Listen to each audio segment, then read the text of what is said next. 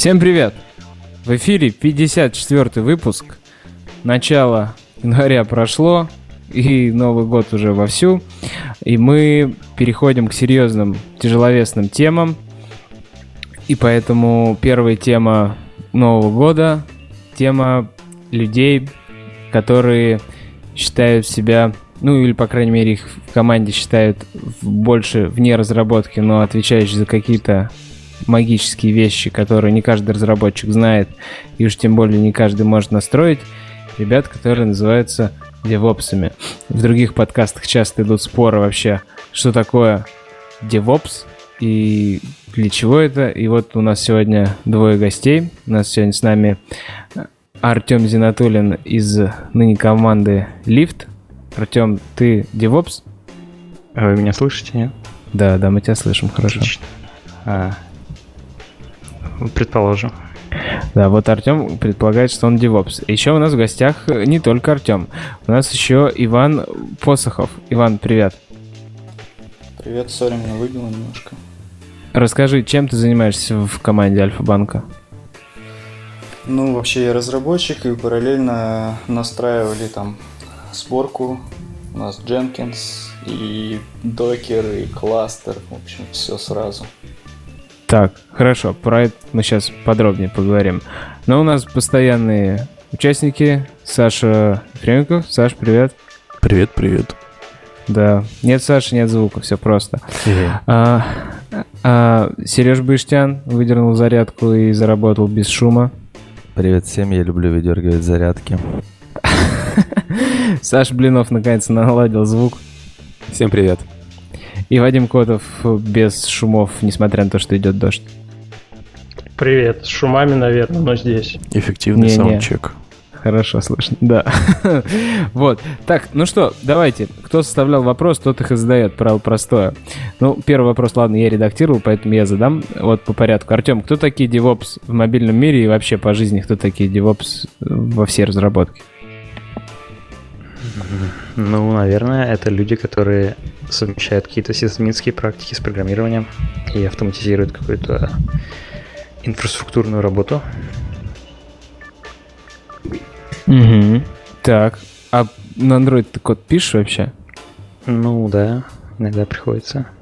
А в каком контексте? В контексте, то есть у тебя нет только задач, ты еще и над фичами работаешь? Или это... Не, не, не, не, не. Ну, я конкретно над фичами вообще не работаю. Угу.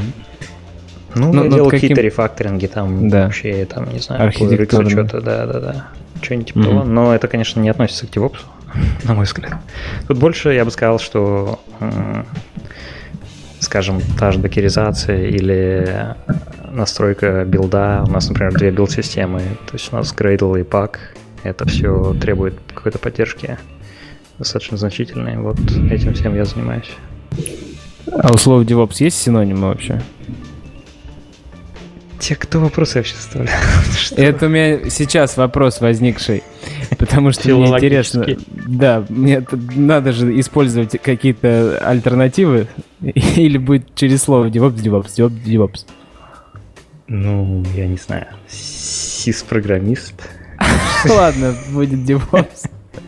Ну, Настройщик окружения, еще скажи. Инженер окружения. Так, хорошо. Ну, погнали. Вот тут... Кто там следующий вопрос будет задавать? А, давайте Давайте вообще поймем, какие проблемы DevOps решает, связанные там с Continuous Integration, возможно, с Continuous Delivery.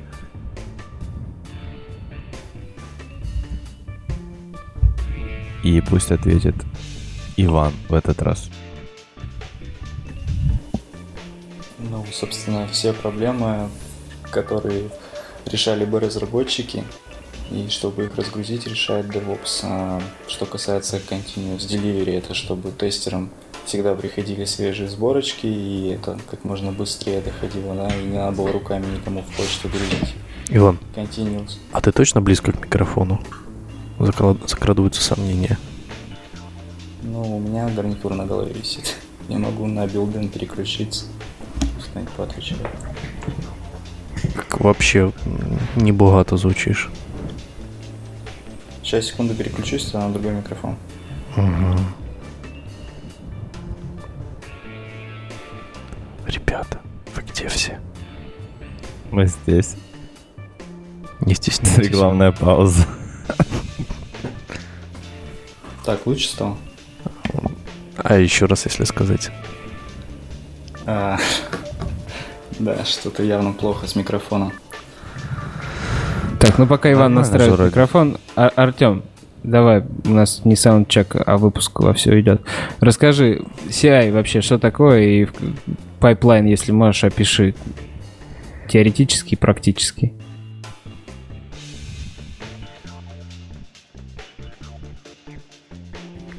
Ар Артем, что случилось со всеми? Алло. Да. Алло. Да, мы слышим тебя. Хорошо. В общем, э, CI, да? Ну, CI, в моем понимании, все, что пушим в репозитории, должно собираться. То есть не только pull реквесты а вообще любые комиты, которые пушатся. Тогда вот уже реальная интеграция идет. То есть суть в том, что мы как собираем код, любой код, который попадает в репозиторий. Во многих проектах настроено только на сборку там pull реквестов и основных бранчей, там типа мастера, еще чего-то. Но и если расширить это понятие до любого комита, то тогда мы получим вообще там очень быстрый фидбэк-луп для ну, понятия, ваш код вообще работает или нет. Ну, а дальше уже там непосредственно на CI-сервере обычно происходит изначально просто ну, компиляция, например, кода, там, в дальнейшем там, сборка АПКшки. Эм, лучше еще туда включать, конечно, весь набор тестов, которые можно прогонять, то есть там unit, integration и какие-нибудь функциональные. Скажем, в Juno так и настроено было. в лифте немного по-другому. В Juno мы гоняли вообще там и UI-тесты, на каждый комит все, все гонялось. Поэтому там все жестко оптимизировалось. В лифте мы гоняем только unit и integration тесты CI, вот. И, соответственно, статус сборки от CI, он влияет на то, можно ли мержить pull request, например. Ну, вот как-то так.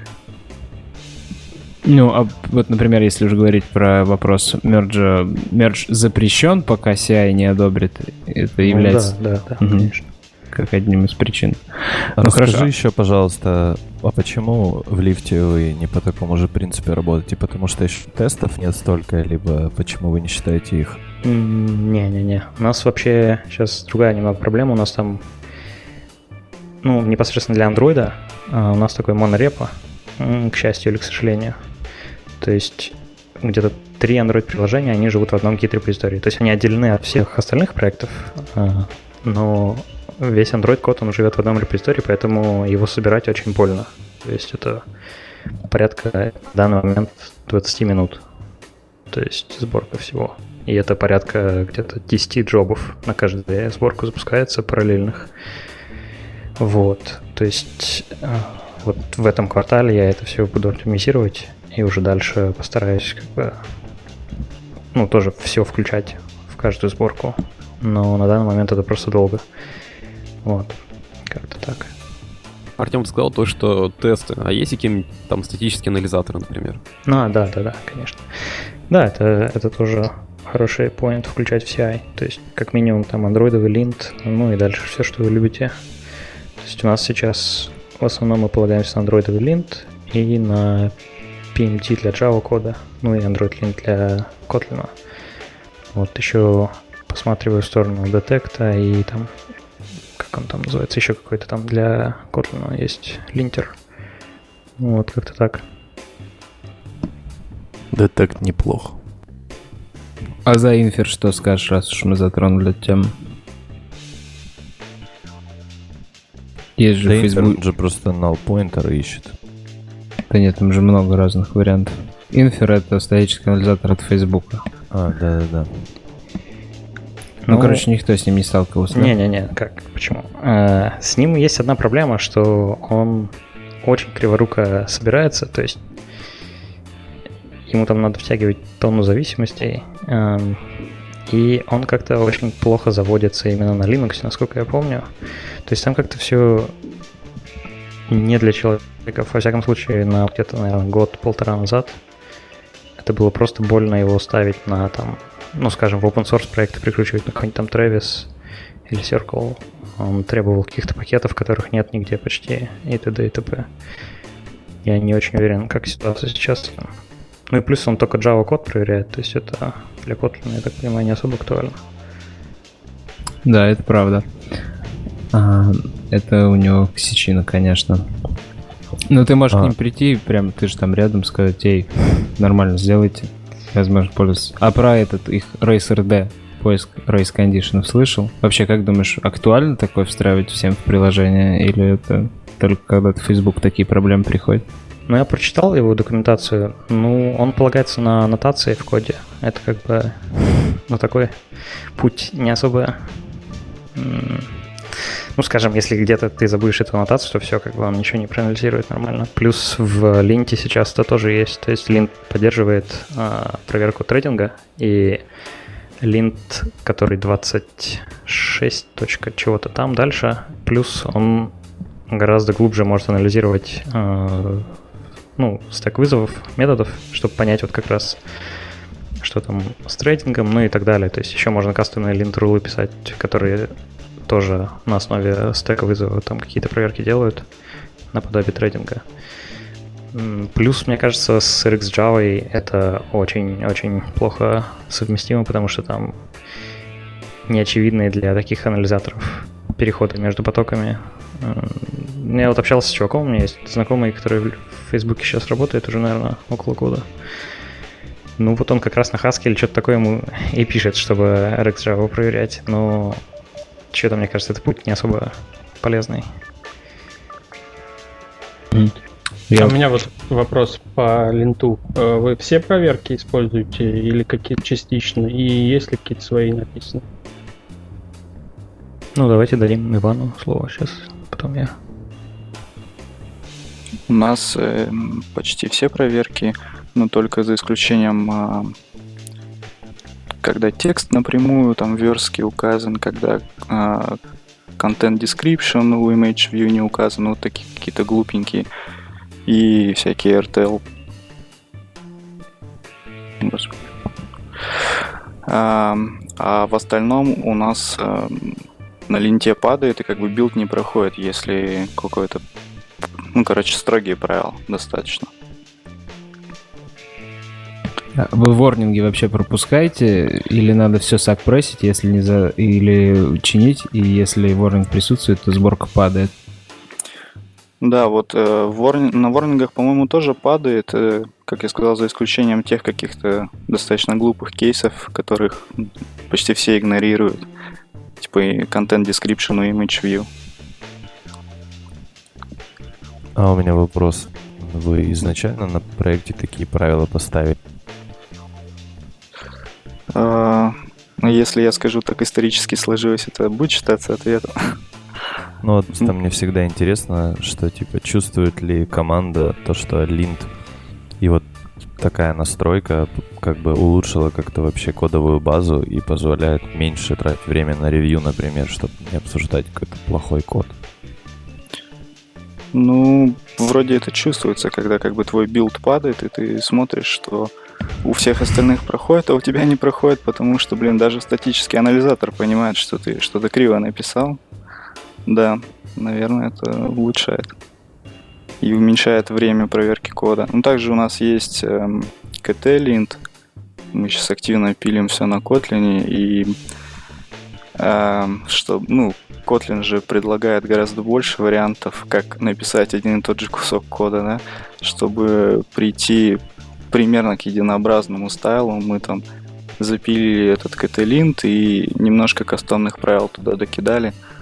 А тут снижается время уже ручной проверки, что ты не смотришь и не говоришь чуваку, что вот там пустая строчка или скобка не там, просто билд фейлится и все счастливы. Они у вас Круто. есть в открытом доступе настройки? А, нет, мы вроде как хотим за open source, но до ума когда доведем, Вообще ktlint это ну, довольно такая еще сыроватая тулза. И правила там пишутся не как, э, ну, у Явы есть Checkstyle, там достаточно просто пишется правило, там э, XML файл, ты описываешь, что хочешь, а в ktlint не так просто это все добавить. Вот пока экспериментируем, как лучше это сделать. Как только, так сразу за open source. Давайте вот пойдем дальше по нашим пайплайнам. Вот э, мы код запушили, он у нас собрался, выполнили всякие проверки, прогнали все тесты. Что дальше происходит? Ну, можно я тогда продолжу уж, раз пошло такое дело. У нас, э, когда, во-первых, у нас, э, ну, почти стандартный git flow, почти по книжке. А все разработчики работают в своих форках и фич-ветках. Потом из фич-ветки собирается билд, ну и вот что стоит сказать, в зависимости от ветки по-разному отрабатывает пайплайн. Если это у нас фич-ветка, то просто собирается сборка, там гоняются проверки, тесты, и сборка уходит в наш внутренний артефактори и через Crashlytics на тестеров. У нас э, разделена основная, основное приложение и фич сборки. То есть параллельно на девайсе может стоять два приложения. А если это ну, когда фичу принимаем, тестер, фича прошла приемка, тестировщик говорит, что все окей, мы вливаем эту фичу в develop. Из develop уже собирается что-то в духе э, альфа или бета сборка, которая также уходит в наш артефактори, в Crashlytics. Э, ну, собственно, почти ничем не отличается, за исключением того, что там немножко э, эти другие, как они называются, флейворы настройки окружения другие там. И когда мы готовим релиз, мы из дева вливаем в мастер, там уже собирается релизная сборка, она входит опять же в Crashlytics, в Artifactory и в через плагин ну, а в Google Play уходит в альфа-канал, а плагин там Triple T. Вот, кстати, с ним еще э, есть такая проблемка, что Вообще мы, ну, раз уж мы в артефакторе грузим, а пока предварительно собирается Triple T, у него прям в коде написано еще раз assemble, релиз, и он еще раз пересобирает, и поэтому этап такой загрузки в Google Play, он там подразумевает сборку и еще минут 5 длится. Вот. Ну, смотри, и вот как бы... Угу. По этому да, процессу сразу же до вопроса. Значит, да, да, да. Первый вопрос. У вас э, тестировщики ставят ок, получается, там, там в GitLab, GitHub, ну, чтобы можно было дальше из э, фичи бранча мержить в develop? Uh, нет, у нас скорее на слово верится. Ну, нет такого строгого правила. Uh-huh. Вот, а второй вопрос. Вот у фабрика мы выставляем version код, version name. Вот, а как uh-huh. вы его выставляете? То есть много разных фичей параллельно разрабатывается. Как тестировщик понимает, что конкретно в каждой? Uh, version код и version name конкретно для фич сборок у нас автоматом не инкрементится. То есть, по сути, там будет uh, та же версия, что и uh, версия дева, от которой была создана ветка. А тестировщик понимает, ну, в основном по названию ветки. То есть в комментариях, получается, указывается сборки. А, да, там в как она, релиз notes или какую-то штуку, которую ты пушишь mm-hmm. в Crashlytics. Мы там diff указываем комитов, ну, понятно, что половина комитов там fix PR и прочее, но есть и нормальные. А, вообще ребята на iOS у нас пишут комментарии по-русски, но мы что-то как-то посмотрели на это, сказали, нет, давайте все-таки будем писать комментарии на английском, на английском и э, тестировщик понимает по названию ветки, который вот релиз notes, ну и может там почитать типа лог комитов mm-hmm. данной ветки. А вот комментарии, получается, вы руками пишете или они забираются откуда-нибудь, например, из джиры, из контроля версий? Эм, для фич сборок у нас автоматом берется лог эм, лог комитов данной ветки. То есть там берешь эту ветку и минус develop делаешь. И то есть все комиты, которые в этой ветке были, они туда пушатся. А для develop сборок у нас есть э, релиз notes в проекте, который уже руками человека читаемо собирается. Ну, то есть ты типа влил фичу в dev, обязан э, добавить строчку в релиз notes. Это тоже автоматом парсится и забирается релиз notes как раз для последней версии. Ну и выглядит до- достаточно человекочитаемо, и вообще мы это делаем для продуктов, чтобы потом продукту не объяснять, что попало в ту или иную версию. А сейчас вообще это как бы круто, типа он качает с Crashlytics версию и видит changelog по-русски написанный по-человечески, что там есть. Хорошо. Артем, есть что добавить? Ну, у нас, в принципе, похожий, наверное, процесс. Мы используем... Короче, у нас есть кастомный, скажем так, сайт и хранилище APK-шек. То есть это сайт, на который можно зайти, и там все наши Android-приложения, и iOS, кстати, тоже, ну, как сборки выкладываются. С iOS, кстати, я не уверен, потому что там уже кастомные какие-то сертификаты нужны и какой-то дистрибьюшн другой вообще. Но с Android прямо тут можно скачивать APK-шки. То есть там видно прям э, любой вообще pull request и так далее и тому подобное. Плюс потом, как уже в предыдущем подкасте говорили, э, у нас раз в день, нет, по-моему, то ли раз, то ли два раза в день режем мы альфу и выкладываем в App Store в Google Play, вернее. А, вот, это делается через Fastline. Как бы я не особый фанат этого тула, но он был уже, когда я пришел, поэтому работает. Но не всегда, кстати. Вот. Потом то же самое с бетами, только раз в неделю. И уже раз в две недели тоже через Fastline э, нарезается релиз. Вот. Насчет QA, кстати, я вот у нас особо не знаю процесс. Я так понимаю, что ну, вот на этом сайте, где можно посмотреть билды, там понятно, какая ветка, понятно, какой changelog, из гита все берется. Поэтому, может быть, они на это смотрят. Тут я не уверен, но иногда их просит кто-нибудь там посмотреть конкретную фичу-ветку, но в основном так никто не. То есть в основном уже смотрится на э, билде из девелопа, условно. Из мастера, вернее. Вот. А, то есть можно и на альфе смотреть, можно и internal ветку скачать, а, последний билд этой ветки. Вот. Ну, как-то так. А чем Расскажи... тебе Fastlane не нравится? Просто на моем опыте, мне кажется, это хорошая идея обернуть все задачи, из, вы, выдернуть их из скриптов, из разных, ну, сделать независимыми от э, окружения, там, от э, того CI, CI враппера, CI чего угодно, на котором ты гоняешь, там не зависит от GitLab конфига, от э, Circle CI или там Jenkins, и весь конфиг держать в фестлайне, и просто, или ты за то, чтобы просто писать руками скрипты, и это лучше, чем, типа, доверять какому-то кривому Ruby написанному фастлайну? Ну, да, то есть, э, как тебе сказать, мне просто не нравится тем, что он какой-то некий комбайн, то есть он поддерживает и Android, и iOS, и он очень быстро развивается, то есть там можно за пару недель changelog читать очень долго и смотреть pull реквесты чтобы понять, что там произошло. То есть, ну, такая штука, как бы, которая влияет на то, как у тебя билды разваливаются. А она обновляется очень быстро, и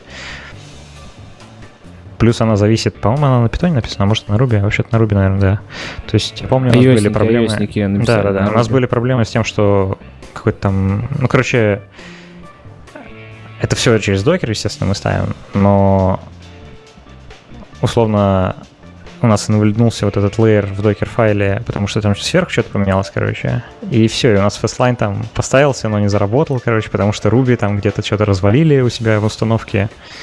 Ну, то есть от таких вещей хочется, конечно, отвязываться.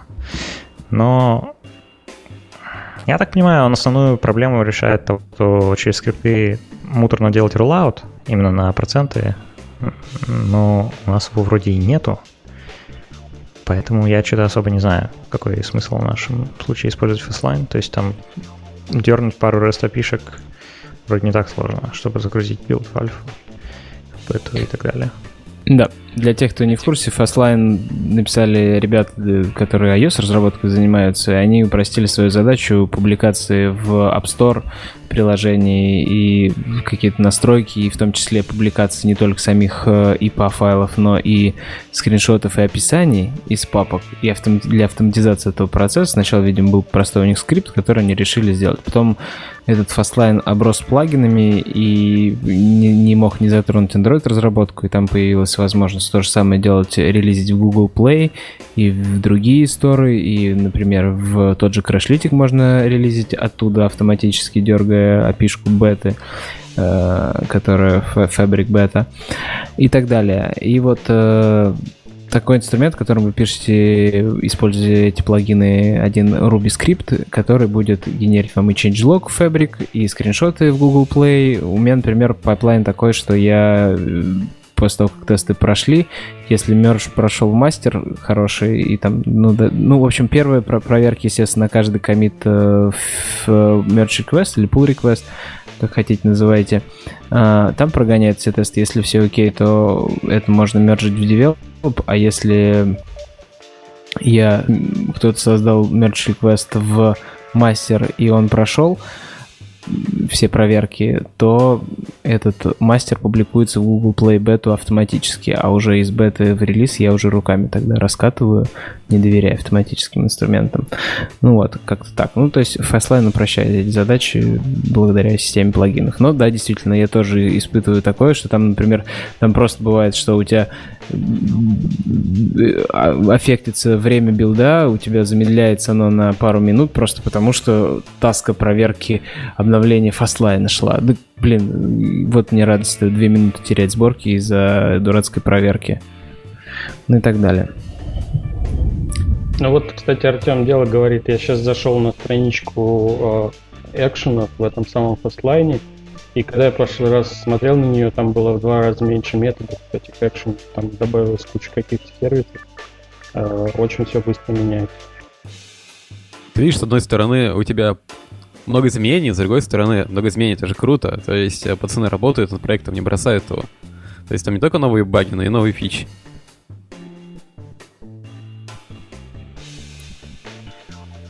Просто CI и пайплайн — это такая штука, на которую хочется реже заходить.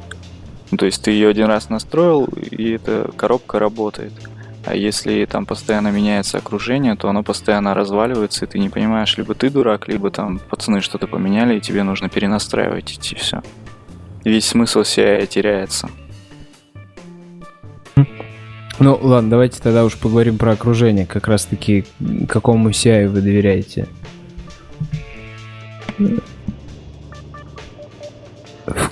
Плане того, что не, не пайплайн, а в плане того, что Jenkins это или что-то другое? Ну, я бы отдал голос Дженкинсу без плагинов. Плюс, возможно, конкурс CI, но так, ну, вот. Team City классный, но дорогой. Ну, вот как-то так. Я пробовал, наверное, почти все из существующих. И таки вернулся обратно на Jenkins. Ну, вот в лифте у нас вообще кастомная система, то есть там кластер из нескольких Дженкинсов, порядка, наверное, шести инсталляций с сотнями там динамических нод. И там есть система, которая трейдит на Амазоне инстансы, которые а, как они там называются-то? Не on demand. Короче, есть спот тип. Да, да, да, спот инстансы, которые могут умереть в любой момент, потому что их кто-то может перекупить за более высокую цену. Но суть в том, что они как бы дешевле гораздо, чем там, по-моему, где-то в два раза в среднем выходят, Артем, чем... А используете вы Jenkins первый или второй? Второй, конечно. Новенький который? Да, но... Ну как? Нравится? Ну, Джуна мне он очень нравился, да, то есть а здесь у нас вообще кастомный фронтенд для него написан. То есть Jenkins используется чисто как система по менеджменту CI-кластера, по сути. А над ним есть система, которая как бы шедулит задачи в какой-то инстанс Jenkins и как-то его немного мониторит, но остальное отдается на откуп Jenkins. Поверх этого написан кастомный DSL для джобов.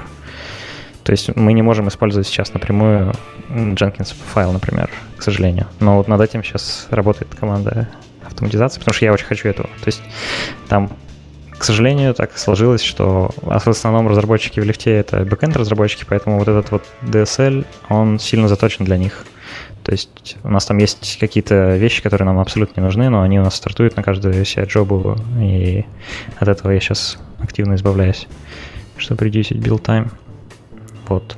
В Juno... хотите да, на пайплайн перейти, да? Да, да, да. Потому что в Juno я все на нем настраивал, и все было просто вообще идеально. То есть я не сторонник того, что прямо у тебя в репозитории закомичен какой-то конкретный CI-related конфиг. То есть это, конечно, не супер круто. Но хочется, чтобы как бы можно было репозиторий на любом CI собрать, не меняя при этом репозиторий. Это как бы кажется логичным. Но можно как бы держать какой-то баланс, то есть выносить основную часть логики в какие-то свои build скрипты, там на, не знаю, на Bash, на Kotlin Script'е, на, ну, на чем вам угодно. Вот. А, и держать какой-то небольшой как бы конфиг именно вашего пайплайна CI, но вот в случае с Jenkins и Jenkinsfile, там просто отлично. Почти все, все, что вам захочется, можно делать.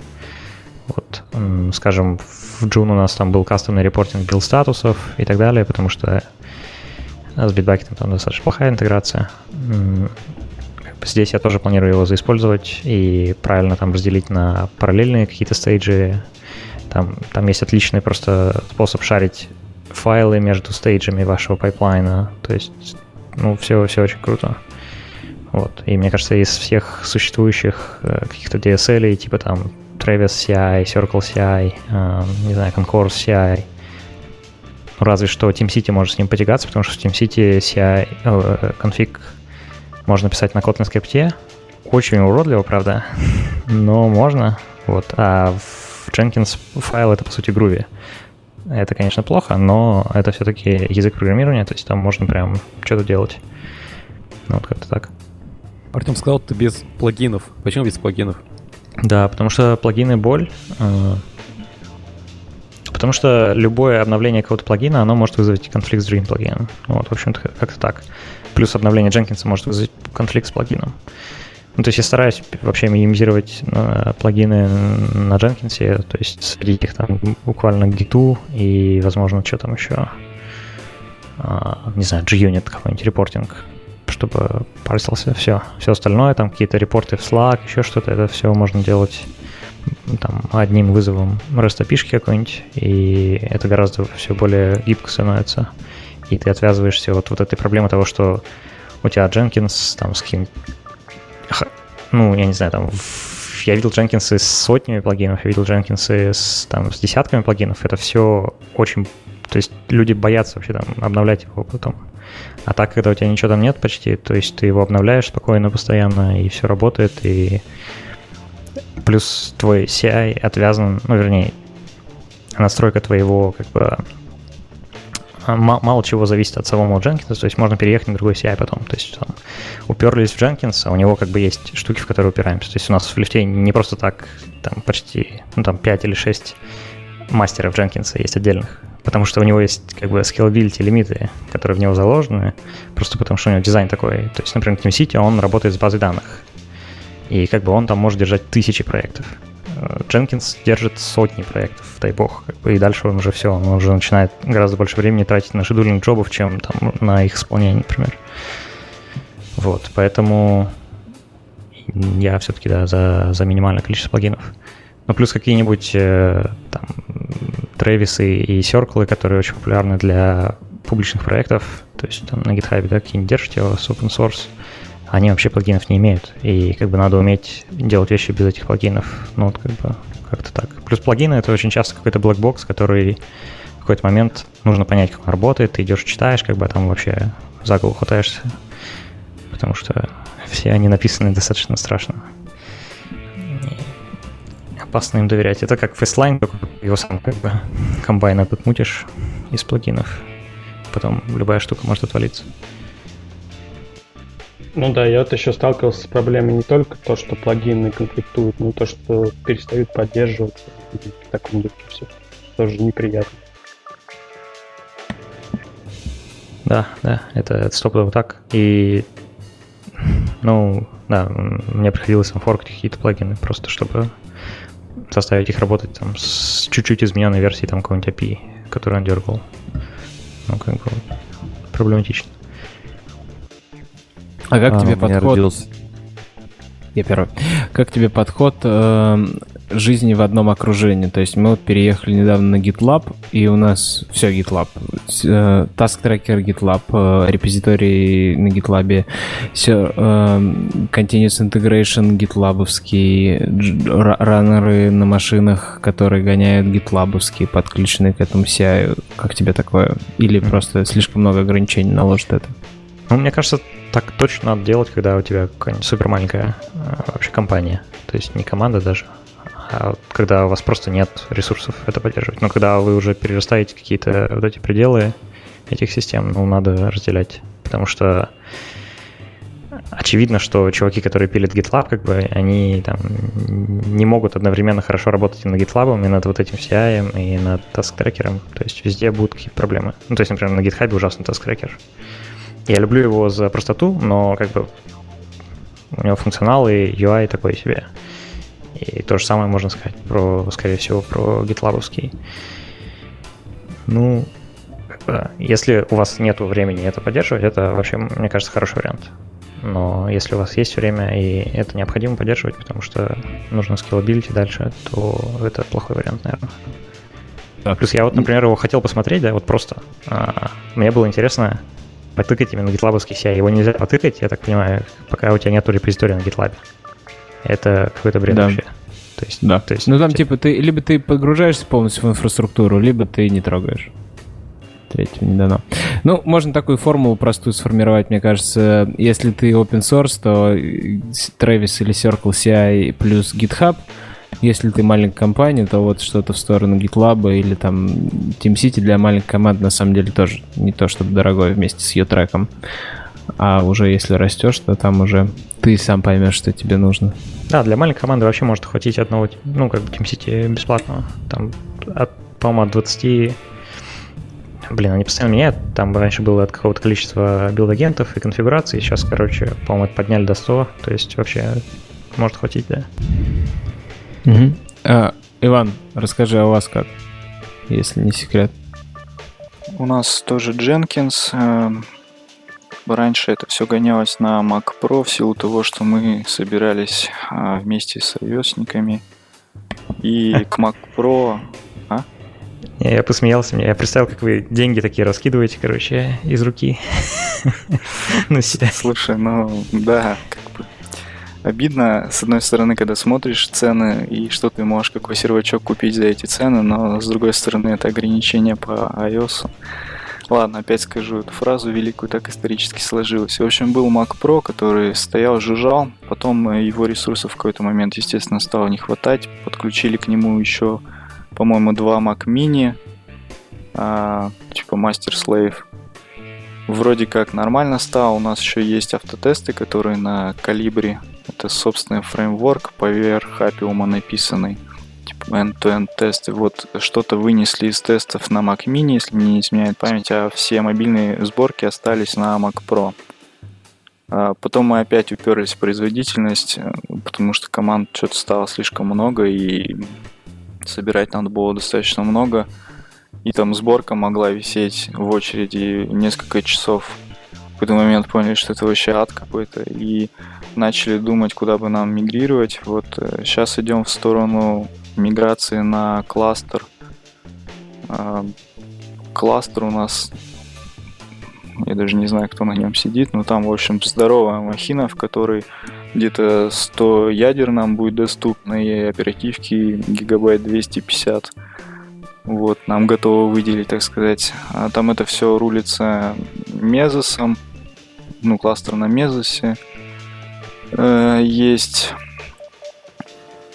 Docker Master, который, собственно, рулит Docker слейвами, и в Docker слейве мы как раз-таки уже собираем свое, что нам там нужно. Вот сейчас э, один проект мы перевели на кластер, тоже есть ряд проблем с изменившимся окружением и прочим, а второй, второй проект плюс два проекта на iOS, так и iOS, господи, так и остались на Mac Pro и Mac Mini. Вот. Что касается CI, да, у нас Jenkins, у нас Jenkins файл, pipeline Jenkins, Jenkinsовский. У нас не так строго с плагинами, вроде особо мы не нарывались на то, что при обновлении что-то сильно ломалось. Ну, поверю коллеге, что бывает такое. Эм, вот, до где-то лета, наверное, этого еще даже не было пайплайна дженкинсовского. Э, мы столкнулись с тем, что, ну, было просто Gradlew assemble debug, не знаю, одной строчкой. Мы столкнулись с тем, что при миграции на новую студию и новый Gradle плагин, в частности, а, там что-то как-то параллельно стало собираться, и, короче, сборки отваливались, потому что джоба пыталась загрузить артефакт в Artifactory, а артефакт еще не был собран. Ну и, в общем, это подстегнуло к переходу на пайплайн и написанию Jenkinsfile'а. Jenkinsfile у нас в основном занимается тем, что понимает, какая ветка ну, в какой ветке он работает, и в зависимости от ветки выбирает те или иные шаги. А шаги это, по сути, э, запуск Gradle скриптов. Что еще? Еще в нем есть нотификации в Slack, и в нем есть э, пушинг комита версионирования. У нас автоинкремент версии коммитится в репозитории. Ну, вот, вроде Расскажи, все. А скажи лучше, почему вы не можете себе линуксовые сделать для андроида? Почему? Это же вообще просто. А, ну вот мы сейчас идем в эту историю. То есть кластер там на Linux все крутится. Просто ну, изначально... Это вроде... Это вроде делов, ну, если у вас уже есть система, в которой есть разные агенты, там, для винды виндовые, для нас там какой-нибудь линуксовый, ты же просто там настраиваешь, делаешь ему конфиг. Ну, вроде это не так долго. Нет, это недолго, это долго с бюрократической точки зрения, как я понимаю. Просто тогда был Mac Pro и решили на нем все развернуть, и нет ничего более постоянного, чем временно. Все и осталось. А потом надо было выбивать эти серваки где-то там, для них делать доступ, просто все забили на это. Я понял. Сказал, а пушите что... версию в репозитории. А вот куда вы фичу пушите или как? Или в develop? А, фича у нас не инкрементит версию, только а, develop, угу. ну, develop и мастер. Вот у нас в, в зависимости от той ветки, в которой ты работаешь, тот номер версии инкрементится. То есть, если ты... Ну, у нас четырехзначная версия. Мажор, минор, что-то там... Stage и build. А, hotfix и build. Вот, если ты в develop, то build номер. Если ты в мастер, то там вторая циферка меняется. Вот, вот э, мы сейчас э, рассказывали с Артемом агенты, билдеры, джобы. Можете рассказать, что вообще это? Да, давайте эту терминологию устроим. То есть, в общем, смотрите, CI, мне кажется, лучше всего воспринимать в качестве просто какой-то абстракции, которая может выполнить что-то. То есть это, по сути, как компьютер, когда вы не знаете, что он конкретно выполняет, и вы в него просто сабмитите какие-то таски на выполнение. Соответственно, CI обычно представлен в виде кластера, есть обычно мастер либо мультимастер. Это просто какая-то машина, ну, не машина, но, короче говоря, это инстанс а, какой-то системы типа Jenkins или TeamCity или Travis или Concourse и так далее, которая уже шедулит непосредственно вот джобу, которую вы создали и запустили на какую-то конкретную ноду. Нода это, это агент, это то же самое, то есть это часть вот этого кластера CI, которая коннектится к этому мастеру каким-то образом, и мастер на нее может шедулить какие-то задачи. Ну, соответственно, у вас агенты могут быть там, например,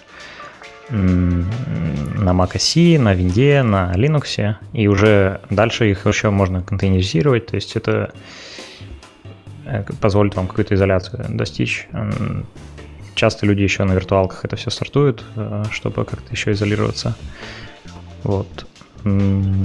Про вопрос, почему просто не добавили андроидовых, э, линуксовых агентов, наверное, тут, я не знаю ситуацию в Альфа-банке, но, наверное, есть причина, почему вот этот кластер на мерзость хотят использовать, и мне кажется, она очень похожа на то, как у нас в лифте. То есть хочется максимально правильно, нет, максимально эффективно использовать ресурсы таких кластеров. То есть, скажем, у нас в лифте больше тысячи гид-репозиториев, которые ну, достаточно часто обновляются, и хочется, чтобы вот этот вот кластер, который э, весь CI для них гоняет, он был максимально переиспользован. То есть, чтобы не было такого, что есть какие-то машинки, которые иногда простаивают, потому что на них просто редко какие-то проекты сабмитятся. Хочется, чтобы этот кластер был единым, и можно было на любую машинку любую задачу зашедулить. Тут, к сожалению, как бы iOS плохо вписывается, потому что а, им позарез нужна macOS, но благо вот Swift вроде идет в эту сторону, что его можно собирать на Linux. То есть у нас, например, а, iOS-чувак, который делает примерно то же самое, что делаю я для Android, он смотрит вот сейчас в сторону э, сборки их Swift на Linux, потому что у них весь проект на Swift написан. Там есть какие-то ограничения, но в принципе кажется, что где-то месяца через 3-4 он к этому придет в той или иной степени. То есть хотя бы какие-то библиотеки уже смогут собирать на а, Linux. Может быть, не полное приложение, но они сильно тоже сейчас моделизируют приложение. То есть, возможно, вот эти куски можно будет собирать. Ну, вот как-то так, наверное. Если есть какие-то дополнения. А что, а что, нету решения виртуализации macOS на кластерах? Как же тогда продают облачные macOS э, пространство для того же Jenkins, чтобы ранить джо джобы? Или это просто реально физические устройства продаются? Ну, я так понимаю, да. Ну, то есть понятно, что можно поставить штуку, которую раньше каким-то потому что сейчас macOS достаточно универсально ставится везде, но это не очень законно согласно их лицензионному соглашению. Поэтому я думаю, это просто прямой доступ к каким-нибудь Mac Mini там условно. То есть есть, есть дата-центры, где просто в стойках куча Mac Mini чисто вот для этих задач. То есть, там, и Circle CI, и Travis, кстати, они дают macOS агенты. То есть даже если у вас какой-то open source проект, они там, или приватные, то есть вы можете получить доступ к таким агентам, но э, как сказать, мне кажется, это все равно такое частичное решение проблемы, потому что дальше у тебя встает проблема того, что тебе нужно reproducible окружение делать. И тут как бы на macOS какой-то супер нормальной системы типа докера ее нет. Как бы. То есть можно делать виртуалки с macOS, и эту виртуалку просто как бы постоянно на один и тот же имидж запускать, так можно, но это не супер эффективно. Вот. Так, а, а вот... есть же некая OS X сервер, это разве не серверная macOS? Я думал, ну, что есть. Это просто серверная macOS, как и Linux, то есть просто без GUI, mm. насколько я понимаю. Она, Но... Ну, что она Xcode не поддержит, нельзя на ней собрать? Не, на ней, ты, я так понимаю, ты соберешь. Но проблема в том, что это тебе не дает какое-то reproducible окружение, правильно? То есть, mm. Mm. как бы Linux тоже, ну, ты берешь какой-нибудь там Ubuntu сервер, и это не значит, что у тебя все будет прекрасно в жизни, потому что там представь, что у тебя на ней собираются три разных проекта андроидовых, да, например, и одному нужна там какая-нибудь системная библиотека одной версии, другому другая. Одному нужен там Android SDK кусок какой-нибудь такой, а ну, я понял, другой. я понял. Есть... Докеризации не хватает. Ну да, какой-то изоляции окружения там не хватит. Так, хорошо. Ну расскажи тогда про раннеры, что такое раннеры. Не знаю. Что такое раннеры? Ну, это, наверное, был вопрос в контексте, когда мы используем CI, нам надо, вот мы говорим, что нужно запустить на каком-то окружении, и у нас CI-сервер может быть одним сервером, он может вообще быть чьим-то... Тот же TeamCity может лежать на серверах JetBrains, и там нагрузка на него не такая большая. Он занимается тем, что следит за комитами и, ну, или за какими-то другими условиями и триггерами, и по ним выполняет какие-то задачи. А вот где будут выполняться задачи и происходить сборка, в большинстве CI этот термин вынесен в термин runner, который мы можем установить либо на своих серверах, кластерах, либо на своих машинах. И когда мы маленькой компанией собираем для iOS, то, скорее всего, это у вас лежит сначала Mac Mini, потом действительно Mac Pro или в случае одной сингапурской компании это MacBook Pro бывшего сотрудника, которому не нашли применения. То есть, ну, Сотрудник ну, нашли применение. Да. И MacBook его. Но у него клавиша стерлась, поэтому как бы уже не давать же новому сотруднику этот MacBook, а использовать как прогон э, CI отличное, по-моему, решение. Вот как такое. у вас билды без клавиши работают? Не, она просто стерлась. Серверная с одним MacBook. Да. Можно было еще в церковь отнести. Ну, то, что ты сейчас назвал раннерами, это то же самое, что я назвал ноды или агенты. Да, да, агенты. Или Билдеры, да. Ну вот да, просто чтобы слушатели понимали, что, что это за штуки такие, да. Названий много, суть одна. Хочется заметить, что если вы используете Travis CI и точно Circle CI, то, по-моему, у вас нет возможности вынести на удаленный э, билдер, агент, э, как раннер, как угодно, э, и только вы используете встроенный на их инфраструктуре, и, например, в Circle CI очень противное ограничение в 4 гигабайта оперативной памяти в окружении, на котором выполняется ваша сборка. И если вы хотите попрактиковаться в конфигурировании Gradle и того же, там не то, там все, все компиляторы, там и Kotlin, и Java, которые хотят много оперативной памяти, и вот чтобы они все вместе дружно не отъели больше 4 гигов, это отличное такое занятие для пары вечеров. Если у вас большой проект, то вы точно получите много удовольствия, попытавшись, чтобы сборочка умещалась. А самое интересное, что сборочку, чтобы новый конфиг э, заработал, конфиг должен лежать в вашем GitHub репозитории. То есть только комитами можем обновлять сборку, и она будет удаленно работать. В общем, веселье еще то смотрите в сторону других решений. Не, ну подожди, то, то, что комитами, это наоборот отлично. То есть вот например, с Jenkins файлом, да, если переходить обратно к Jenkins, то, что он хранится в репозитории, это один из вариантов. Там, кстати, много вариантов, его можно вообще удаленно где-нибудь хранить, но вариант хранения его в репозитории дает тебе возможность тестировать это. То есть ты можешь изменения в конфиге CI делать pull реквестом и именно вот для этого конкретного комита, где ты его изменил, будет другое поведение, а все остальное не затронется. Это вообще идеально. То есть ты можешь на разных ветках держать разные CI-конфиги, потому что разное какое-то идет настройка окружения.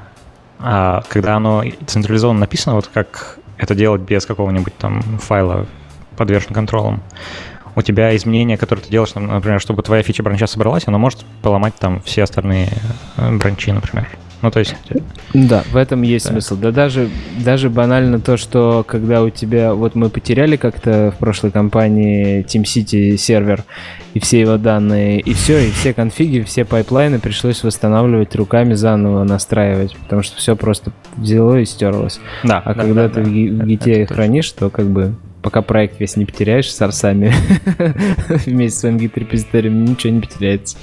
Вот. Не, ну я про то, что хотелось бы иногда, когда вот по комиту дергаешь, там что-то конфигурируешь, хотелось бы как-то побыстрее просто менять настройки и экспортнуть потом готовый файл. Но это на самом деле супер не критично. Ты прав. Так, давайте дальше пойдем. Докер. Давайте. Артем, ты любитель докера? Да. Ты благодарен да. миру, что докер появился в нем? Да. Да, докер это отличная штука. А, короче, если хотите более в деталях, где-то на YouTube можете найти мой доклад с Беларуси, где я про это рассказывал. Но TLTR такой, что мы хотим какого-то репродюсила окружения, то есть какие-то а, вещи просто зафризить условно, да, и чтобы также все и было, как вы там и написали. То есть, чтобы не было такого, что глобальное обновление там какой-нибудь а, операционной системы на одной из... На...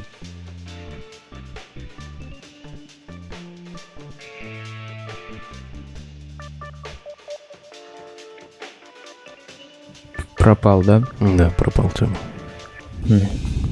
Иван, вы используете докер? Да, у нас как раз сейчас э, история, то, что в кластер идем, там без докера никак. А до этого мы не использовали докер, но я на предыдущей своей работе я тоже настраивал GitLab, и там была сборка через докер, но это было достаточно несложно все. Единственное, что мне пришлось сделать э, свой Docker образ, там немножко посмотрел примеры на Docker Hub е, набросал что-то. Единственное, раньше были большие проблемы с установкой новой версии чего бы то ни было. Типа у тебя build тулзы отличаются, все, оно не соберется, и тебе нужно идти и Docker править, пересобирать. Потом были проблемы с принятием лицензий, что там надо было какой-то магический скрипт, который UI передает всем. Типа, окей, окей, я согласен с лицензиями. Ну, вроде как сейчас э, это все решили, все эти проблемы, и новый SDK менеджер достаточно нормально ведет себя в докере. А сейчас, ну, используется, в принципе, в альфе. А сейчас в альфе используется примерно тот же докер-образ, за исключением того, что там были проблемы с, по-моему, временем. Даже не знаю, как это сказать, то, что у тебя в докере другое время, чем на хосте, и тесты некоторые ломались, и проблемы были с кодировками, а так вроде все нормально, но вроде так.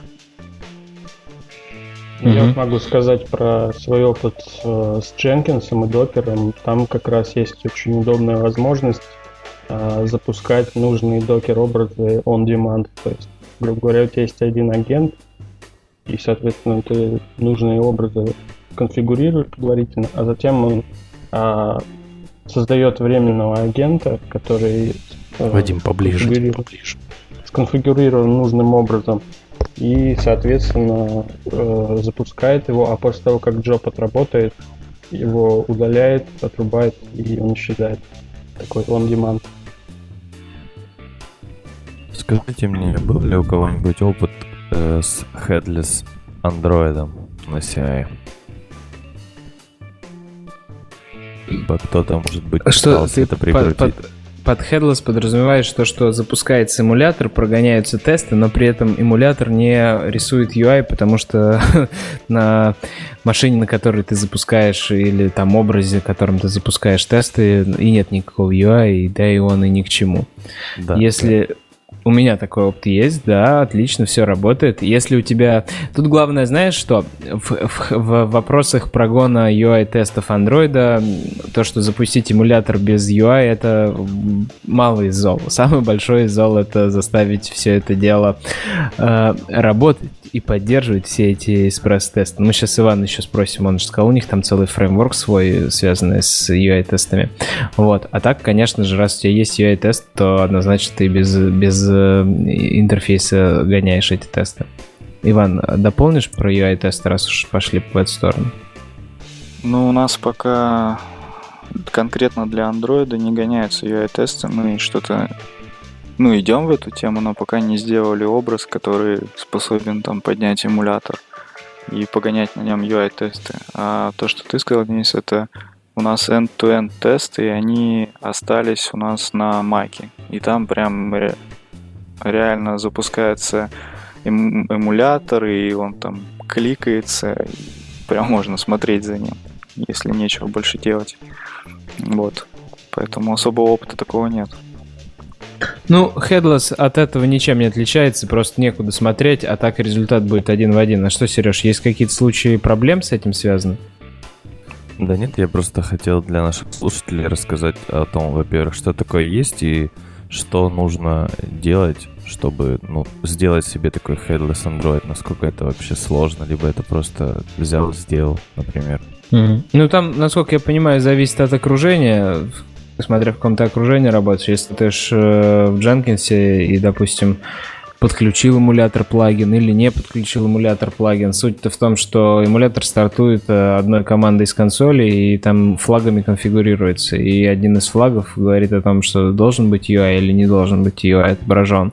И как раз-таки это позволяет э, очень быстро и легко запустить. И у нас был там простой скриптик, и в TeamCity, по-моему, когда я в Revolut работал, тоже делал такое же. И до этого в предыдущей компании просто скрипт, который смотрит, если сейчас симулятор запущен, то и смотреть там состояние его, завершились на нем все тесты или нет. Если все нормально, то брать и гнать на нем новые тесты, либо ждать. Ну, опять же, ты упираешься в то, что нельзя параллельно ранить две Gradle таски, и нужно ждать, ну, которые связаны с UI-тестированием, тестами твоими, или вообще андроидозависимыми тестами, а не обязательно же они UI, порой тебе, ну, ты в Android тест папку сложил какие-то тесты, там, типа, не знаю, у меня раньше там что-то было, там типа базу данных тестируют, подвязанную к Android. И тебе надо, чтобы на Android образе гонялись они. Ну, таск ложил, погнал, как так. Смотрите, один подход есть, это на эмуляторах. Вот. А еще бывает девайс ферма, еще и там какие-нибудь клауды, там, типа Amazon или от Google. Вот такое используете? Да, у нас э, к этому маку к прошке, во-первых, подключили 5 миников, и на них параллелить хотят тесты. Во-вторых, там ферма девайсов, я могу ошибаться, сколько там их. Ну, кучка девайсов, в общем, подключена, на них тоже гоняются тесты. Это все было сделано, насколько я понимаю, чтобы распараллелить, потому что э, вот эти end-to-end тесты, написанные на API, считайте так, они достаточно медленные плане того, что там половина операций, ну, это работа с реальным приложением, ну, только не на боевых данных, понятное дело. То есть у тебя реально приложение стартует, оно жмет кнопку, оно ждет от, ответ от сервера, потом что-то проверяет, потом еще куда-то жмет. Вот, и они выполнялись достаточно долго, потому что там, во-первых, а, как-то очень долго находились, ну, этап нахождения элементов на экране был достаточно такой долгий. Плюс э, ты постоянно ждешь сеть, и там куча тайм-аутов во всех тестах, типа нажми кнопку, подожди там 30 секунд, если тест падает, подожди там 45 секунд и прочие вещи. И они достаточно долго выполнялись, чтобы как-то это дело ускорить. Ребята, насколько я знаю, решили э, разбить тесты ну, по каким-то там категориям и выполнять их в параллели на вот этих вот миниках. Да, это мы, наверное, затронем отдельно. Это прям большой пункт для разговора про тестирование, про то, что если UI-тест написан там не на Express или каком-то еще аналоге, где есть idle ресурс, который нотифицирует о том, что джоба в фоне закончился и можно продолжать проверку, а в отличие от этого у вас тест написан все на слипах, то это вообще превращается в ад. Мало того, что эти слипы порождают огромную продолжительность ожидания, так еще и тест падает, потому что просто, типа, слип надо подлиннее сделать. И, и, и слип делают еще в два раза длиннее. И в итоге, если хорошее покрытие UI-тестами вашего приложения, то все это хана, это будет очень долго выполняться, и там никаких ферм не хватит. Вот жалко, да, что про фермы сегодня не получится нам как следует поговорить. Я встречал ребят и в отечественной разработке, и не, и не обязательно, что в Фейсбуке только, у которых огромные фермы э, с реальными девайсами. А разве в Тинькове нету фермы, кстати, Сереж? И... Ну, я бы не назвал это фермой. У нас есть хаб, и там примерно 16 USB-шников, через которые подключены там всякие разные телефоны и, и, и что с ними происходит? Ну, это конкретно, кстати, не Тиньковский, это именно нашего направления для бизнеса. У нас там Прям ваши проекты. личные? Ну да, наши личные. Они прям рядом с нами стоят на полочке. Вот.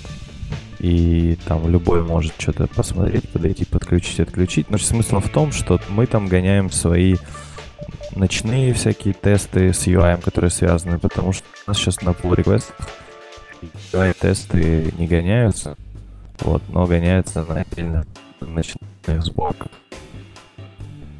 Давайте еще вот э, последний вопрос э, по девайс-ферме. А какие системы используете для управления? Какие-то кастомные или есть уже готовое что-то? Да, Я, наверное, не, про... не проясню, потому что это у нас есть ребята-автоматизаторы, которые этим занимаются. Честно говоря, не знаю, что там они наподключали. Я бы добавил это потом в Notes, потому что, ну, я лично э, знаю, что есть как раз прям готовая ферма, ты ее заказываешь, и к ней там есть некое ПО для этого. Но я сейчас тоже название не вспомню, но потом могу вспомнить и дописать, допустим, в Notes к подкасту. А были да. же какие-то открытые проекты? Да, есть open source решения. Кто помнит, как называется? Я не помню. Square что-то было, или я путаю? Ну, давай оставим фермы на выпуск про тестирование, подробный обзор ферм. Позовем ребят, которые имеют неплохие у себя фермы. И закроем эту тему, потому что она да, такая большая. Еще можно сказать, что ферму можно в облаке купить у, в, у Google, в Firebase, Test Lab или у Амазона, или еще у кого-то. Много-много. Прям, да вспомните, даже в Android Weekly чуть ли был период, когда каждую неделю каждую неделю закидывали рекламу о какой-то там кастомной ферме, то есть э, облачной, поэтому тема такая довольно популярная.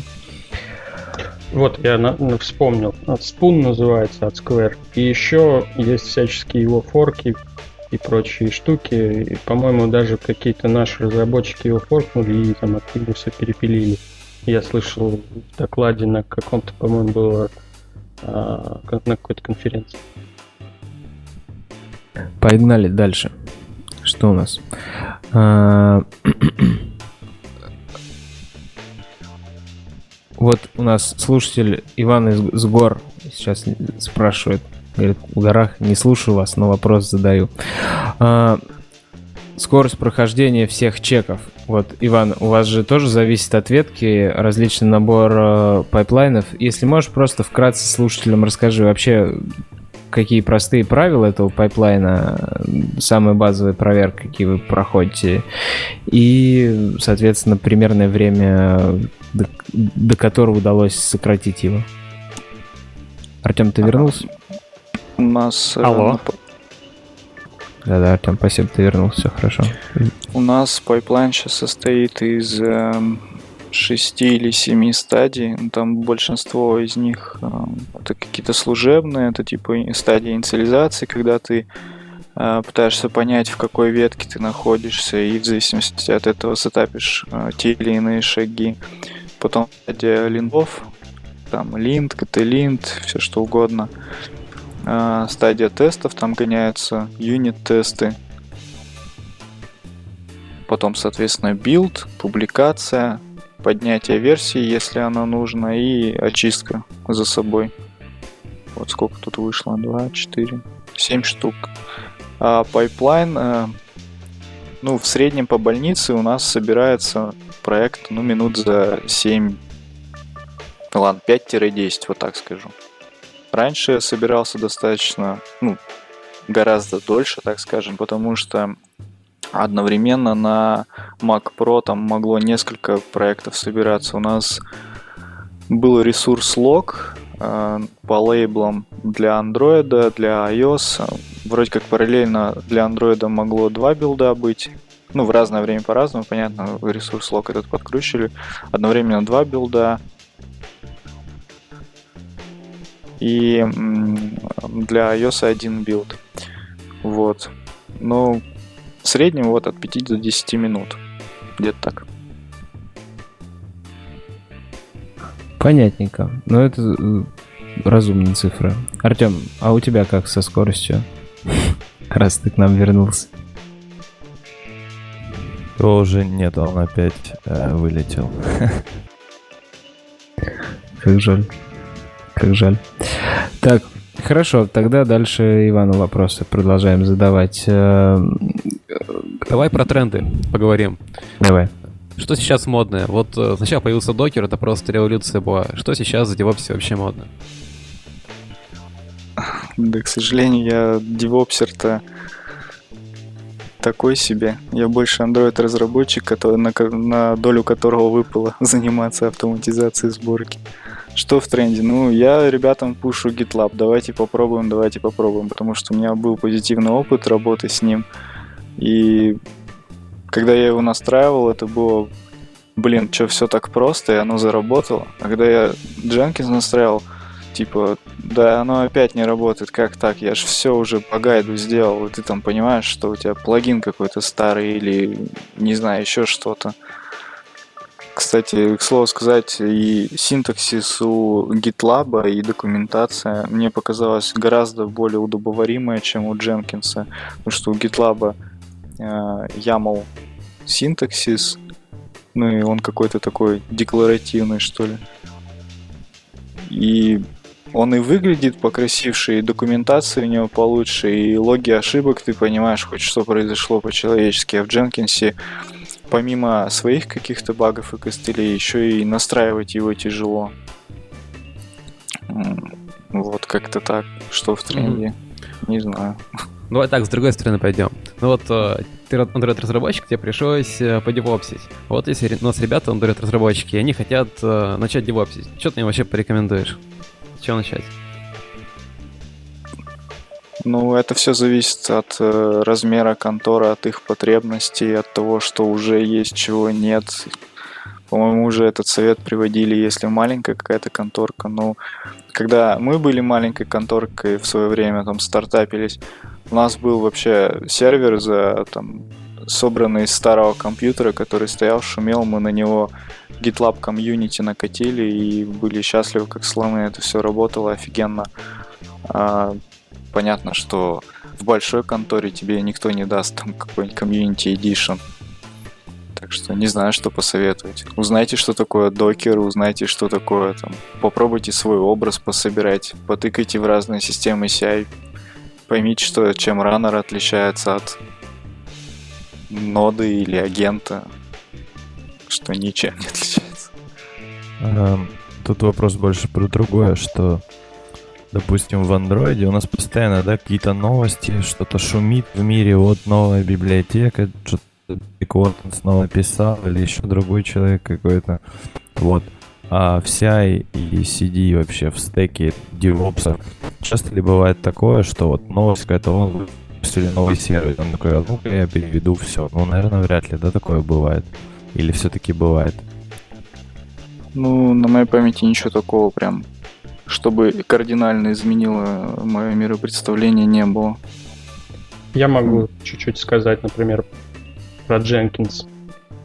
А, например, буквально год-полтора назад еще особо никто не использовал второй Jenkins и пайплайны, потому что они были сырые, документации было мало.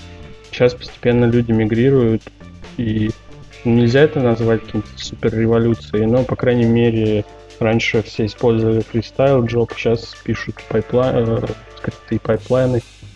Можно назвать каким-то новым веянием.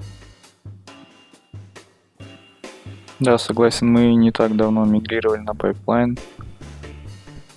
Да, а до этого просто был там запуск и все. И куча у тебя джобов было на там каждую ветку был job, типа там pull request job, develop job, master job. Вот. А с пайплайном у тебя получается одна джоба, и уже внутри Jenkins файла понимается, в какой ты ветке работаешь, и в зависимости от этого выполняются те или иные шаги.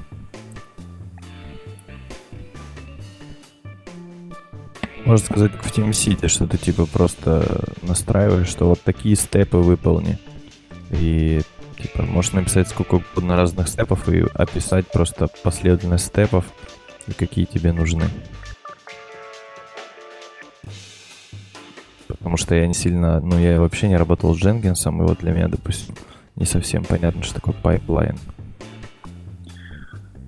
Это mm. просто Groovy скрипт, который действительно описывает, что будет происходить. Да, что-то типа того, ты разбиваешь э, свои задачи по некоторым стейджам. Ну, это, в принципе, ты можешь все впихать в одну стейджу, но вроде как они умеют что-то типа параллельно, что ли, исполняться. Или, точнее, на разных нодах они умеют исполняться, вот что. Поэтому но у нас логически разделены э, стейджи.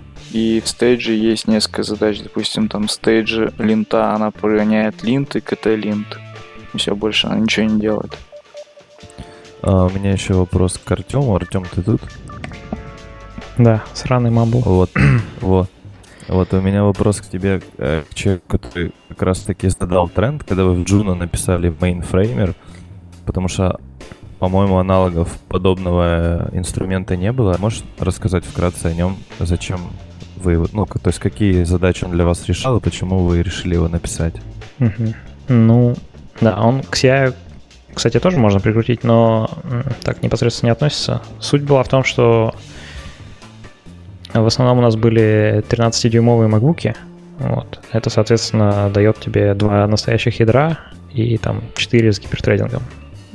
Плюс, как правило, это 8 гигов оперативки, иногда 16. То есть это достаточно медленные машины. Вот. Ну, хоть и приятные, то есть они портативные, с ними можно легко везде ходить, но собирать их очень долго. И особенно, то есть Kotlin любит вообще пожрать всех ресурсов, и CPU, и памяти, компилятор. И, соответственно, то же самое любит Gradle. И мы просто в какой-то момент пересогнули порог того, ну, типа, допустимого времени билда, то есть это сильно влияло на продуктивность, ты начинаешь уже там отвлекаться, куда-то в браузер уходить. Плюс в macOS, кстати, Если вот кто-то сидит на Linux как девелоперской машине, можете сравнить со своими коллегами. В Linux шедулинг задач более, а, скажем, правильный с точки зрения какой дженерик операционной системы работает. В macOS приоритет э, диспетчер задач выдает процессу, который юзер, э, ну, UI, с которым он э, как-то интерактирует. Короче говоря, если вы сидите в IDE, то Gradle демону не хватает приоритетов, чтобы быстрее собирать. То есть, если вы, например, просто переключите на десктоп, на котором у вас IDE нет, или свернете IDE, вы заметите, что у вас build идет там секунд на 15 быстрее. Вот, соответственно, вот такие вот всякие приколы, они как бы сильно влияли на скорость билда нашего. И, ну, в какой-то момент у нас билдилось где-то, наверное, около двух минут трех пяти иногда на вот этих макбуках слабых. Вот, при этом мы были в таком стейдже, что а, какого-то сильного бюджета на тот момент не было менять эти машинки. Плюс там есть такой прикол в Беларуси, что если вы сидите в этой налоговой зоне а, послабленной, то оборудование, которое вы купили, вы не можете продавать, короче. вот. И поэтому как бы просто так, типа, закупать новые машинки и не, ну, типа, не имея возможности продать старые, это нерезонно просто экономически. Поэтому мы подумали, а что если мы как бы программировать будем на этих макбуках, а build сам непосредственно будет где-то в другом месте происходить, то есть на каком-нибудь там более мощной машине, например. Вот. А, ну, естественно, так как это все как бы Unix подобное, то есть для этого хорошо подходит там PSSH просто что-то выполнить, да, надо как-то файл туда просто доставить вашего проекта, и все, и выполнить ту же самую там команду сборки, которую вы локально выполняете, вот, и просто засинкать файлы до, ну, сначала, выполнить команду и засинкать файлы обратно с своей машинки, на которой вы это реально исполнили. Вот, по сути, это все, что делает mainframer. А, он, но там изначально была интересная история, как мы его делали. А, если интересно, я могу про это рассказать но текущая версия, она копирует файлы через rsync, это очень эффективно, то есть это э, есть куча пейперов, короче, про то, как rsync работает. Э, суть в том, что он делает бинарные дифы ваших файлов и копирует, ну, перемещает по сети только то, что э, есть разница между тем, что есть на удаленном хосте и на вашем хосте, между файлами, которые вы копируете. Вот, соответственно, даже не копируйте, а синхронизируйте, более правильно будет сказать.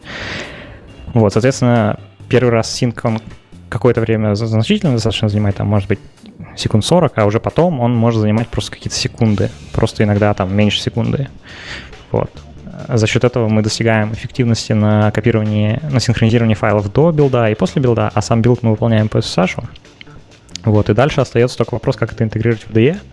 Ну, благо IntelliJ написано так, что э, все шаги сборки в нее можно просто реплейсить на какие-то кастомные. И при этом она в основном будет просто смотреть на результаты в файловой системе после вот этого шага сборки. То есть, соответственно, мы просто хугаемся сюда и э, ставим кастомный шаг сборки, там типа не вызывай Gradle там условно, да, напрямую, а вызывай mainframer, а в нему передавай вот эту команду там Gradle assemble debug, например. Вот, соответственно, это уже выполнится на ремонтной машинке очень быстро, потому что она мощная. Засинкается вам обратно а, на компьютер, и уже там Android Studio или IntelliJ, она дальше пойдет, например, устанавливать АПК-шку.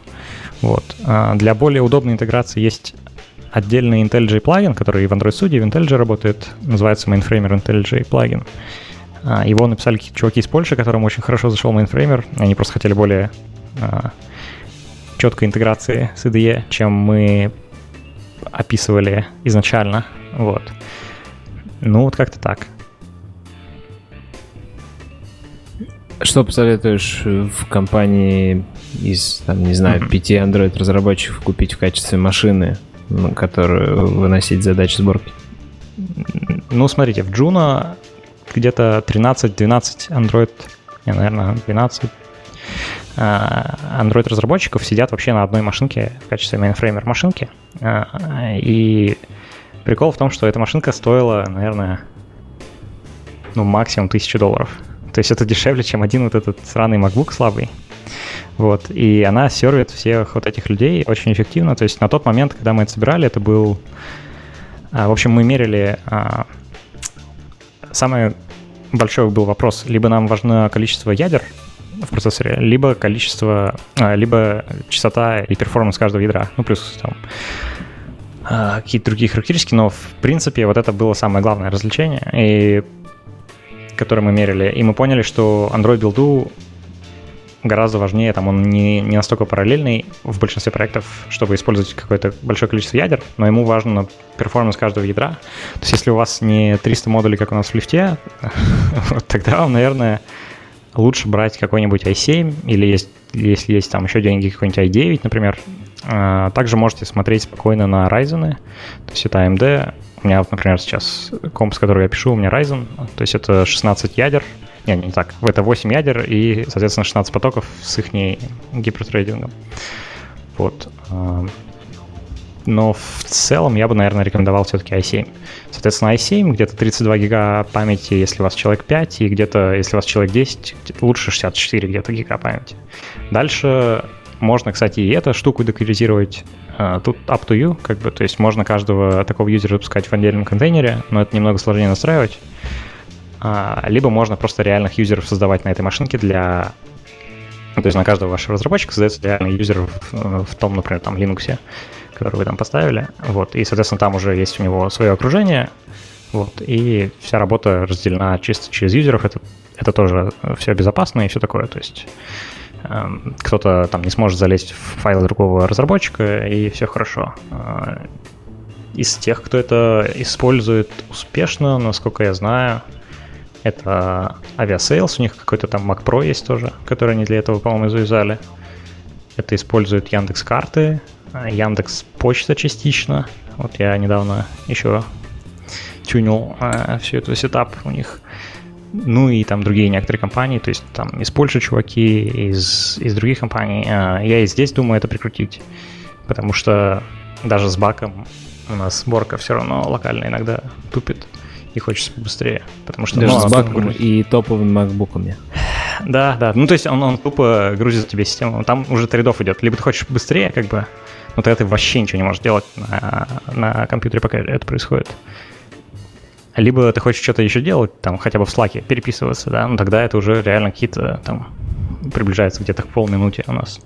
Вот, это все можно ускорить. То есть в Juno мы добились того, что изменения в коде, а, в Kotlin, да, соответственно, а, и нажатие Run и до момента начала установки АПКшки проходило примерно 7 секунд. То есть это очень быстро. То есть это где-то одна-две секунды на синк туда и обратно, и все это остальное время это просто Gradle инкрементально билдит ваш код на быстром железе. Вот.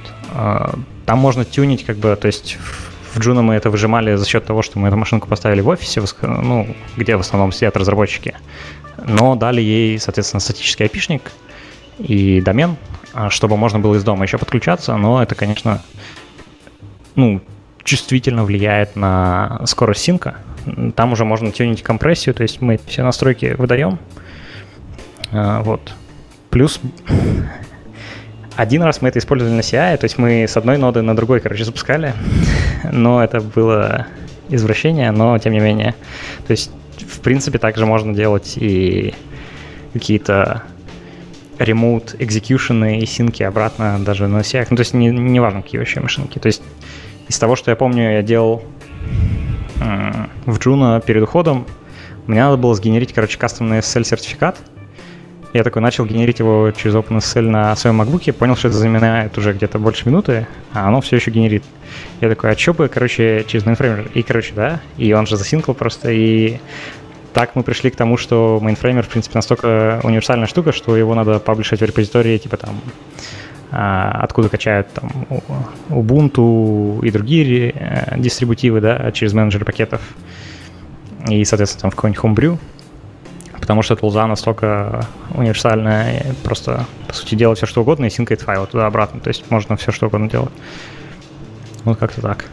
У меня вопрос вот э, как раз насчет того, что она не только Android specific. Да, а вот да, я да. увидел, что тут, например, GCC есть и прочее. А вот если у меня достаточно большой проект, а, насколько это все будет долго происходить? Я имею в виду по объему. Не APK, там 10 мегабайт, 50, mm-hmm. а там гигабайт. Ну, тут важно как бы, понять, что у тебя гигабайт. То есть, если у тебя гигабайты сорцов, это нормально, потому что они один раз засинкаются полностью, да, это займет там, возможно, пару минут, да, чтобы гигабайт тебе скачать туда-сюда. Но потом будет rsync очень эффективно мерить дифы между файлами. Он делает это очень быстро и просто передавать именно разницу между тем, что ты там поменял, например, там пару строчек, да, в разных файлах, это не значит, что тебе надо все эти гигабайты перетащить обратно. Это значит, надо вообще там какие-то байты, килобайты перегнать. Вот. А mm-hmm. если mm-hmm. бинари как бы результирующие большие, то здесь, да, конечно, может быть проблема. То есть э, это будет чувствительно бить по скорости синка, поэтому лучше ставить уже машинку где-то ближе, просто по сети ближе, то есть там в офисе, э, еще где-то. Но проблема с бинарями еще такая, что они как бы плохо компрессятся обычно, потому что они уже как-то упакованы так, что э, они уже там какие-то zip-архивы или еще что-нибудь такое, типа APK. Вот, поэтому как-то сильно на них по компрессии не повлияешь. Тут какого-то универсального, наверное, супер решения нет, но такое редко достаточно. То есть даже на вот нашем э, монорепозитории у нас меньше гигабайта build файлов ну, в смысле, результатов билда. То есть это, это достаточно быстро синкается в офисе, это вообще секунды. Ну, конечно, не в офисе это уже не секунды, но тем не менее. Ладно, да, давайте закругляться. У меня закрывающий вопрос. Как прийти? Артем, как ты пришел? Вот был обычный Android-разработчик, хороший Android-разработчик, писал там RX Java библиотечки, и тут раз, и понесло тебя в терминал, понесло тебя в баш скрипты, мейнфреймеры писать. Как случилось такое? Ну, это всегда было, не знаю. Ну, то есть это всегда параллельно шло с разработкой. Какая-то настройка окружения, всегда было интересно настраивать CI. Ну, то есть одно из моих любимых вещей, когда я настраиваю CI, это просто на него иногда смотреть, как он что-то молотит. А, это просто приятно. Вот, и особенно, когда он работает там месяцами э, без сбоев и как-то сам автоскелится и правильно прожирает всю нагрузку, это вообще классно. Кто-то смотрит на огонь, кто-то на воду, кто-то как молотит CI. Ну да, да, да. Я То бы есть... сказал, что здесь основной, наверное, point был в том, что как бы вот разработчикам им приятно доставлять фичи юзерам обычно, да, и в основном в разработке, ну я точно помню, я вот начинал с бэкэнд разработки, там э, PHP был на то время. Вот. И как бы ты не, не особо как бы видишь, как это аффектит, да, юзеров, то есть какой-то вообще там код на бэкэнде. Ну, понятно, что со временем, на самом деле, ты обратно в это, как правило, сваливаешься, то есть тебе интереснее что-то делать под капотом, нежели... Ну, это не может и не всем, но такое часто все-таки встречается. Вот. То же самое, наверное, в э, таком неком девопсе, это то, что ты видишь, как продуктивность людей в твоих командах, она как бы сильно зависит от этого, от того, как все настроено, то есть от того, как настроен там условно вы там Bitbucket или GitHub, там Slack или HipChat какой-нибудь там, да. И вот, вот от таких вот мелочей на самом деле много чего зависит. И то же самое с CI и со всеми тулзами, которые вы используете. То есть если ты видишь, что у тебя как бы вот есть чувак компании, Артур, например, который не хотел брать другой MacBook. То есть у него был выбор, да, взять пятнашку, чтобы было побыстрее, но он хотел тринашку, потому что ему домой хотелось его иногда носить. И как бы ты потом на него смотришь, как он все время плюется на то, что там по 5 минут build, как бы, и неприятно. Вот. И хотелось эту ситуацию исправить. Ну, вот такие как бы штуки поправляешь где-то, и так, так и работает, наверное. То есть это просто разработчик, но для не для конечных юзеров обычно, которые как бы в обычном понимании юзеры. Ну да, тут важно, чтобы было, было желание что-то улучшить. И в первую очередь важен энтузиазм, желание что-то поменять, ну и практика. Пробуйте, если у вас есть такие полномочия, нет каких-то бюрократических процессов, начинайте, пробуйте, э, тестируйте одно, второе, третье, улучшайте и По мне так получилось термин определения DevOps. Это ну, системный администратор, человек, который для физических каких-то машин что-то настраивает и чаще с обычными пользователями идет общаться, а DevOps это тот, кто делает жизнь разработчиков лучше и настраивает какие-то виртуальные окружения. Ну, Типа того, наверное. Ну, тут как бы у девопсов, в моем понимании, есть два э, как бы класса девопсов. Вот те, кто пришел из сисадминства, да, и те, кто пришел из разработчиков. У них, соответственно, разные плюсы и минусы есть. То есть те, кто из сисадминства приходят, они, как правило, херово программируют, ну, по факту. И как бы для них это новый вообще там виток, и, ну, программирование, я не знаю, там, сколько я уже занимаюсь этим, больше 10 лет, блин, ну, больно как бы. И как бы чем больше ты это делаешь, тем тебе вообще больнее все, на все это смотреть. Да. Но ты, ты лучше все-таки пишешь. И это реально требует огромного времени, огромных там ресурсов.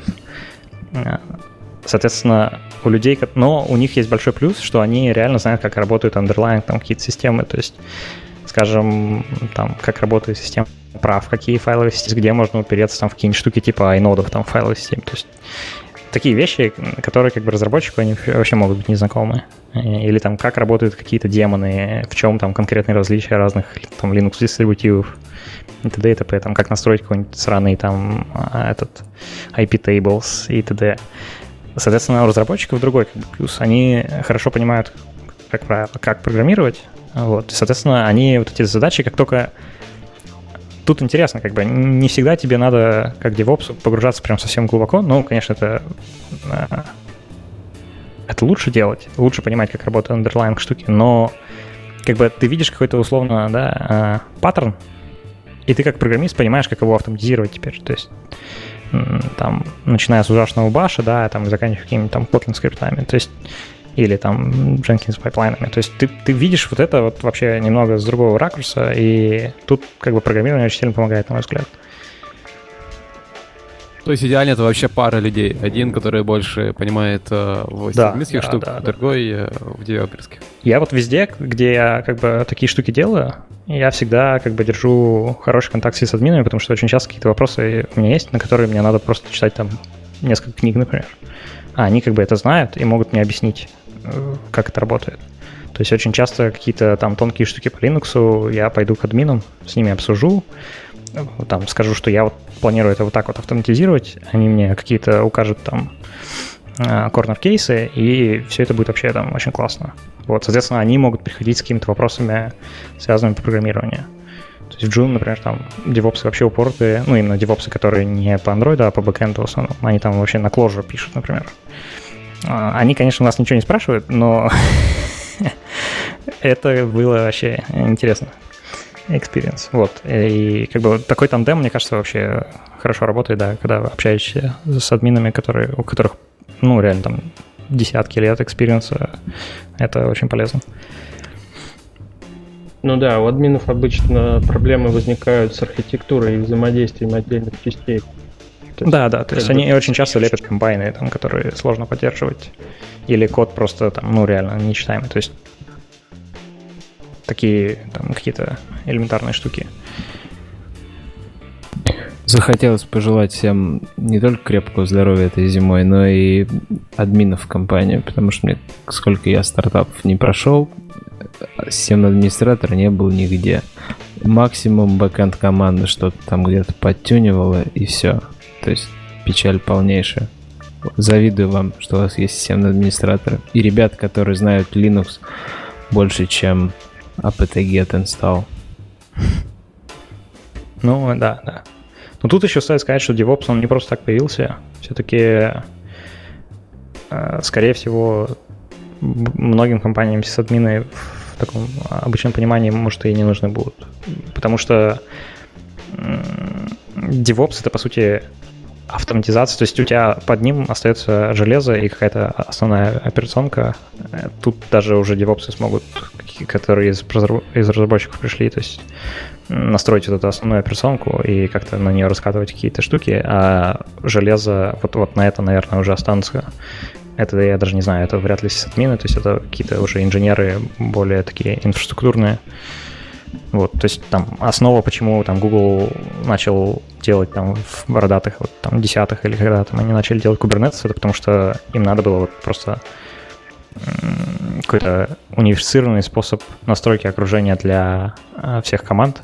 вот, и сделать так, чтобы он был программируемым, по сути. Вот, вот они это сделали, и сейчас это очень успешно везде расходится, и, по сути, там остается просто какое-то железо поддерживать, на которое этот Kubernetes налетает, и все, и дальше уже вообще не, не надо знать, что там происходит. Вот. А, кстати, на каком моменте я потому что про докер вам рассказывал, наверное, минуты 3-4, пока я понял, что вы меня не слышите, я вас не слышу. Мы ничего не знаем про докер. По-моему, ничего не успел сказать. Ну ладно. Up to you, короче. Не, ну мы поняли, что настроил машинка, вернее, окружение развернулось, которое тебе нужно в один клик и в короткий скрипт. И свернулось. Масштабируешь горизонтально сколько угодно.